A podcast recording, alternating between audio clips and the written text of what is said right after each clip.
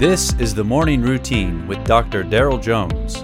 Morning Routine is a daily devotional podcast for those who are raising, educating, and growing the next generation. Good morning, January the eighth, and I'm telling you, just flat cold in the Midwest. That's uh, what we've got going here. I'm, I'm, I, you know, I don't plan to gripe and complain every day about the weather in the Midwest, but uh, you know what? I'm just kind of kind of on a roll for today. Acts chapter one, verse eight. Let's heat things up a little bit. But you shall receive power when the Holy Spirit has come upon you, and you will be my witnesses in Jerusalem and in all Judea and Samaria and to the ends of the earth.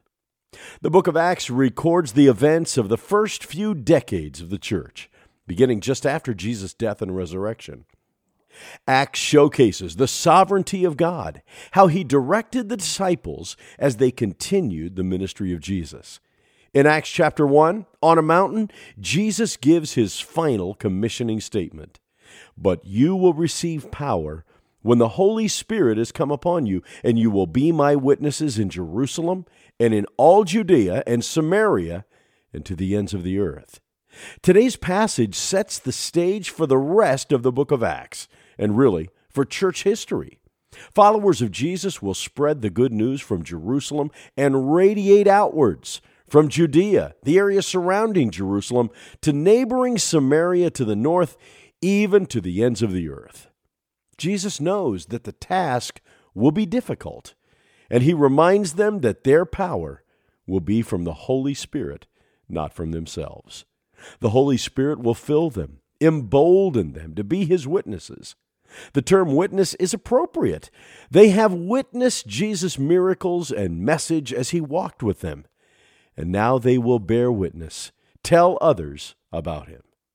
As disciples of Jesus, we're called to be witnesses in all the world, not just where we are born or where we're comfortable, but in the places where God has us.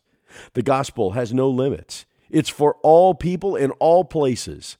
The commission to share the good news of forgiveness and salvation through Jesus is a commission for all believers, not just preachers, not just evangelists. This commission is for you, that you would share the gospel with your family, your students, your neighbors. Start where you are, your Jerusalem, and don't rule out that God may call you to some other unexpected place. God may well be calling you to stay put, right where you are, and be a witness in your current context. Either way, like the disciples of the New Testament, let's go reach the world. You have been listening to The Morning Routine, brought to you by the Herzog Foundation and hosted by its president, Doctor Darrell Jones. For more information, please visit herzog foundation dot com.